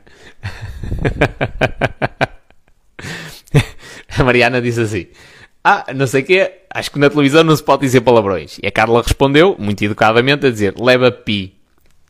E a, e a Mariana respondeu assim: Ai, miga, nem imaginas o que eu li. isso, minha filha, tenho-te a dizer que isso é desespero. há aí qualquer coisa na tua vida que, que te está em falta. e agora já lês o que não é em muitos sítios. Com verdade me enganas. O Ricardo estava aqui a dizer que, que, que podes uh, uh, partilhar uh, experiências de dar aulas e de partilhar conhecimento. Sim. Que, que acabam por, por, às vezes, ser duas coisas diferentes. e é o que ele diz assim: são coisas diferentes, exatamente. Ah, não, a Filipa disse: desde que fizemos esses exercícios, quatro meses, exatamente. E está aqui, começou-se ontem, que eu memorizei as cenas. Aliás, ainda me lembro de cenas. Eu uso os palácios da memória para memorizar cenas que eu tenho de comprar uh, ao supermercado. Uh, uma das listas de compras era iogurte grego, iogurte magro, uh, iogurte grego, iogurte magro, chocolate negro, não, iogurte grego, sim, chocolate negro, amêndoas, escovas de dentes, e era isso. Mas já não é. Tipo, já, entretanto, essa lista de compras já passou. Eu não gosto mais desta televisão. Eu gosto mais desta televisão. Só vejo o canal espanholinho. Desespero? Não, já matei a fome. É assim mesmo, minha filha. Não deixes para amanhã o que podes fazer hoje. Fazes tu muito bem. Mas olha que aí qualquer coisa nesse cérebro que não está a funcionar bem. para tu estás a ler, a ler uma coisa eh, com conotações sexuais, presumo eu, não é? naquele comentário inofensivo da, da, da Carla, aí qualquer coisa nesse cérebro que não está a funcionar bem. ou, ou melhor, se calhar está a funcionar bem demais. Porque, por exemplo, se fosses uma pessoa, tens a enfermagem, não é? Se fosse uma pessoa da área da matemática, o que é que tu lias ali? Uh, leva 3,14, não é? Pi 3,14. Uh, como não és dessa área, uh, pois, realmente trabalhas também com a urologia. Faz sentido.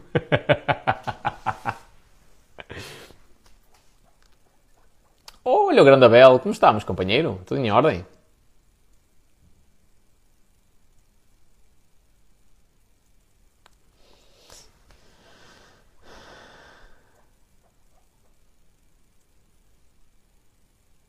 E agora que já vai avançada. Pois é. Obrigado, Mariana, por me teres recordado que é quase meia-noite e eu tenho de ir dormir. Faz todo sentido. Estou a ler um livro que estou a achar engraçado. Não estou a gostar, mas estou a achar engraçado para recomendar. Porquê? Porque fala neste, neste mecanismo que nós temos, uh, uh, divide, assim, de uma maneira generalizada, aquilo divide o cérebro em três áreas. Que é o humano, que é, é o que nós conhecemos como nós, o ser racional, é o chimpanzé, que é o ser irracional que está dentro de nós, que nos faz tomar uh, uh, determinadas atitudes irracionais, e o computador, que é o que vai memorizando algumas coisas. Diz a Mariana, lá está, urologia sempre presente. E é assim mesmo. É até convém, porque é uma maneira de recordar uh, o conteúdo que é dado na faculdade, não é? Acho, acho que é muito interessante isso. Bom, minha gente, está na hora de fazer conchinha com a almofada Não vem cá ninguém esta semana, não tenho acompanhado as lives por causa do trabalho. Ora bem, Abel, eu estou bloqueado no TikTok até amanhã. E ontem tivemos aqui uma live em. Só para tu veres. O Instagram no máximo só permite 4 pessoas nas lives. Mas uh, até acho que tem limitação agora de o, o, a pessoa que tenha. Uh, isto em Portugal e nestas contas. A pessoa que, que, que está na live, que tipo convida, que sou eu neste caso, e só podem vir mais duas pessoas. Eu ontem tive quatro pessoas na live comigo, mais, mais eu, tipo, cinco pessoas numa live. Fizemos aí uma falcatrua. Que basicamente três pessoas estavam juntas. Mas ontem estivemos a falar sobre marketing digital nos relacionamentos, foi interessante. Teve cá a Carla, a Mónica, a Mariana, que está aqui a mandar vir, e a Ana, a Ana do T0 das Patroas. Slogan. Um, e, e, e falámos sobre marketing digital nos relacionamentos. Diz o Ricardo, ontem foi top. Foi mesmo, foi mesmo altamente. Ontem tivemos convidados espetaculares. Diz a Maria, acaba de sexta que amanhã vais à feira.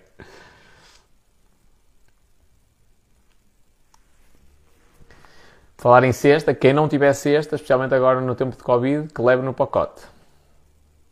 Não convém é levar as coisas assim uh, ao ar livre.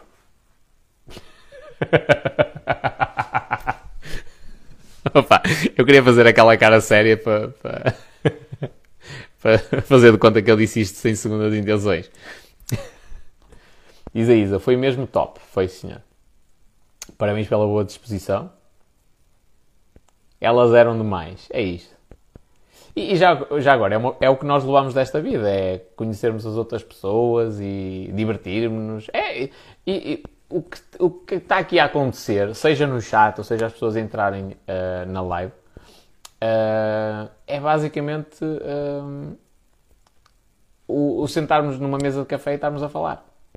O que fizeste no TikTok, opa, são aquelas piadinhas de podem ter uma segunda conotação de cariz sexual e até foram aquelas tranquilas que têm-me dado bloqueio, basicamente. Mas não é só isso. Tipo, há ali, entre aspas, um complô para, para que esses bloqueios aconteçam.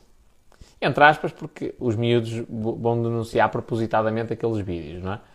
Uh, mas faz sentido. Se alguém se sente ofendido, eu acho que deve denunciar e se realmente incumpre as regras, acho que, que devem ser bloqueados. Não, isto não sou contra, contra essa cena, não sou aquele tipo de gajo que diz ui, agora estão a tentar bloquear. Não, ninguém bane ninguém, é a plataforma que consegue fazer uh, o ban definitivo, banir definitivamente.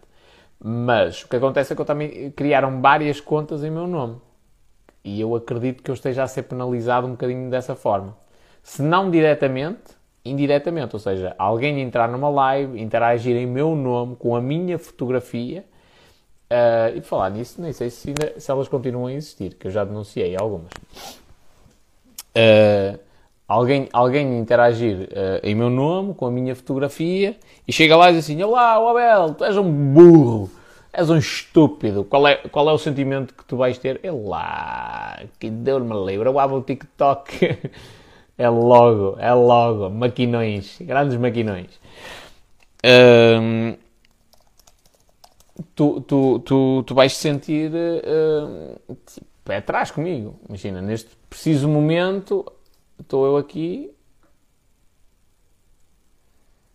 Uh, ora bem, uma, duas, três, quatro, cinco, seis contas que têm seis contas que são uh, ou melhor, só com a minha fotografia. Uma, duas, três, quatro, cinco. Cinco contas no TikTok que têm a minha fotografia, mais a minha. Portanto, são seis contas, sendo que só uma delas é que sou eu a interagir. As outras eu não faço a mínima ideia de qual é a mensagem que é transmitida. Então imagina, eu entro numa live tua e digo assim: Olá, és um burro, és um estúpido não gosto de ti, tu és uma merda.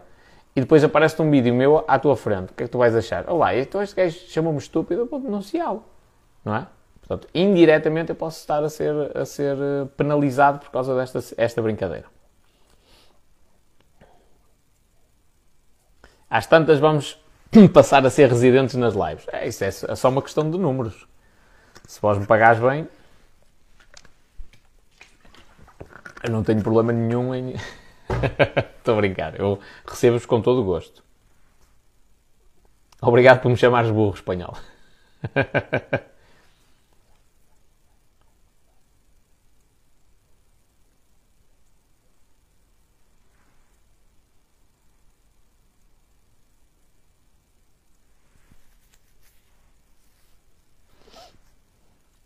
Podes sempre fazer conchinha com uma coisa fofinha atrás de ti.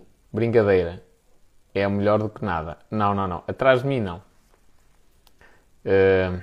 Eu não me revejo nesse tipo de situações. Depois eu é que tenho a mente poluída. Diz a Filipa no pacote. É isso. É, eu, eu, disse alguma coisa de mal, eu não disse nada de mal. Só estou a dizer com esta cena do Covid, que eu não tiver uma, uma cesta, sei lá, para levar um pequeno almoço, ou uma coisa assim, que leva no pacote. Vai ali direitinho. Aliás, a Rosinha até fez uma música uh, a propósito disso. Quanto nos pagas? Não, é o contrário, filha. Vós é que precisais de pagar para eu, para eu disponibilizar aqui o espaço. Já pediste ao TikTok para suspender essas contas? Já fiz a denúncia a relatar que estão a imitar uma pessoa que sou eu. Um, e vós também podeis fazer a denúncia. Quando vós acederes às contas, há lá eh, imitar que uma pessoa alguém que eu conheço, dá para selecionar o meu nick, o espanhol underscore, e aquilo manda para lá um ticket. Tanta gente a fazer coisas piores e não é bloqueada. É uma questão de tempo também. É bom que as pessoas tenham essa percepção. É só uma questão de tempo. A plataforma ainda não tem o nível de segurança das outras plataformas, nomeadamente Instagram e Facebook. Uh, mas com o tempo vão começar a ser bloqueados. Não tenhas a mínima dúvida em relação a isso. E, e, outra, outra coisa muito importante que é, eu não preciso me preocupar com o que os outros andam a fazer. Eu preciso me preocupar com o que eu ando a fazer. Porque o que eu ando a fazer, eu tenho controlo. Eu posso agora voltar ao TikTok e não fazer aquelas piadinhas. Faço no Instagram. Tenho controle sobre isso. Uh, agora, o que eu, o, quando eu, eu aponto só o dedo aos outros, epá, mas esses gajos dizem palavrões muito mais do que eu e não são bloqueados. Eu quase que estou a... Uh, a tirar a culpa de mim e a metê-la noutras pessoas. Que é, ah, mas há quem faça pior. Que não desculpa o meu erro. É? Se eu incumpri alguma política, incumpri e tenho, sou penalizado por causa disso.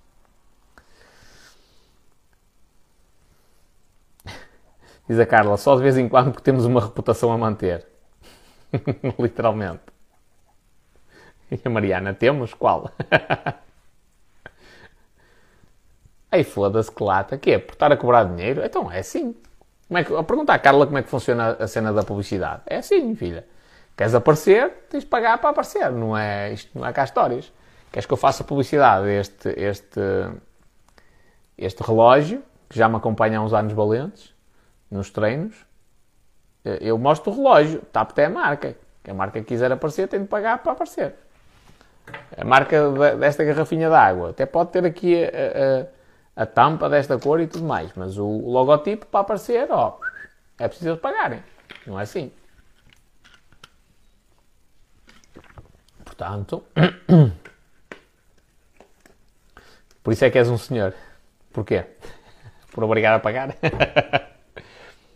Vamos ter convidados esta semana? Sim. Amanhã vou falar com o Argelino, finalmente, a ver se me livro lá dos haters dele. Um, no sábado, a priori, é o Paulo Leão. É isto. Isto maio, não é? Depois, para a próxima semana, vem cá o Henrique, na sexta-feira. Eu agora tenho, tenho, tenho diminuído uh, a quantidade. Espera aí. Publicidade dos relógios é sempre às 10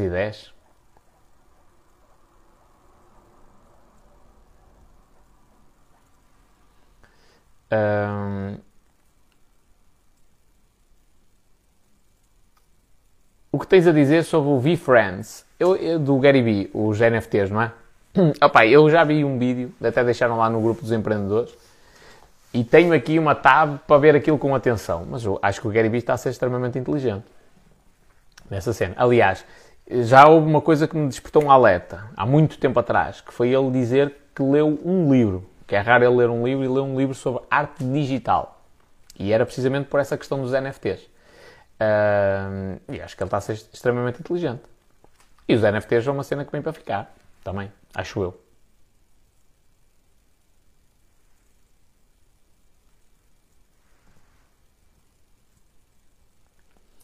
O Argelino é top, não sei porque fazem bate com ele. Bate quê?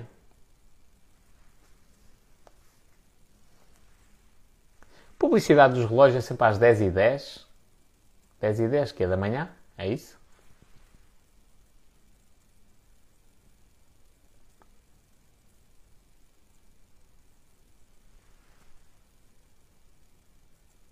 Não te esqueças de marcar a minha. Eu tenho de responder às mensagens. Marcamos quando eu te responder às mensagens.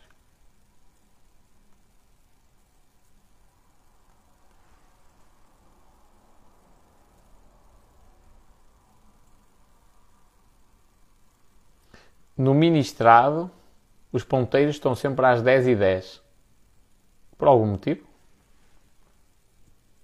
Foi o que a Mariana perguntou. E bem. Ainda ando perdido nesse tema. Opa, a cena dos NFTs, aliás, eu já fiz aqui várias lives com, com o Guilherme, às terças-feiras, a propósito de NFTs. Se calhar até vale a pena ir ao YouTube fazer lá um filtro. Uh, e os NFTs dá para muita coisa. Por exemplo, a Vinímia, do Tavino, não é? Vai criar um NFT de cada garrafa de vinho. Então é como se a garrafa, além de existir a garrafa física, existe também a garrafa digital. E tu podes comprar e vender, transacionar ou trocar a garrafa digitalmente, sendo que aquela, uh, aquele, aquele ativo digital tem uma representação física. Só que a física está sempre no mesmo lugar, se calhar ainda, está, ainda não, nem foi produzida. Mas tu já podes trocar aquele NFT. Quando aquele NFT é convertido na cena física, desaparece o NFT. Mas é uma cena que vai ser aplicada a muita coisa. A arte digital, a parte dos álbuns digitais, tipo música, eh, desenhos, muita coisa mesmo. As nossas mentes já estão ligadas, espanhol. Isto é, é osmose. As pessoas começam a ter a mesma maneira de pensar. Estamos na mesma frequência.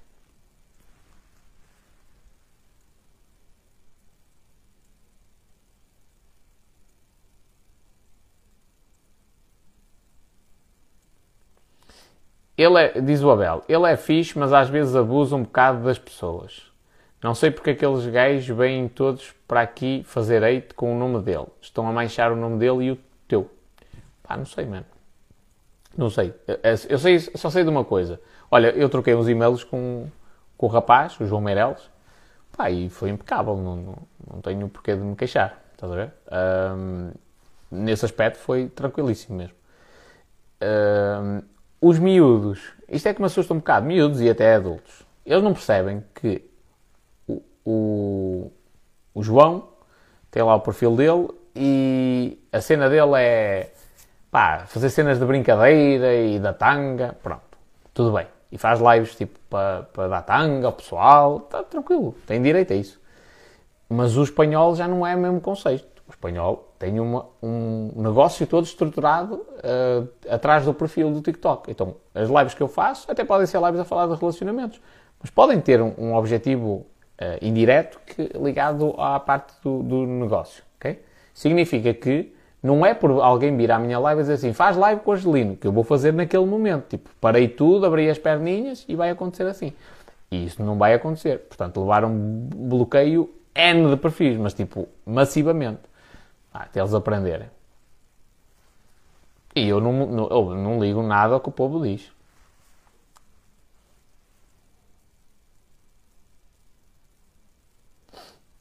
Mostrar a publicidade do relógio, que está às 12 horas, os ponteiros, às 10 e 10 limita o teu olho para a marca. Ah, já estou a perceber. Ah, 10 e 10. Ah, estou a perceber. Tipo, 10, assim, não é? 10, 10 horas da noite e 10 minutos, é isso?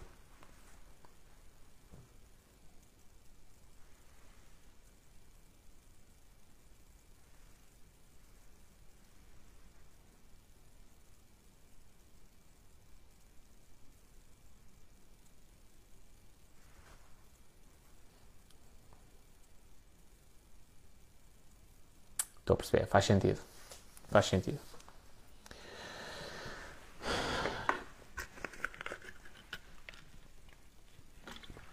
Minha gente, estamos feitos. Já está mais do que na hora. Tem de ser. Que o Abel está a dizer que pô, foi lá chegar lenha na fogueira. Pá, o Chabalada pode dizer o que quiser.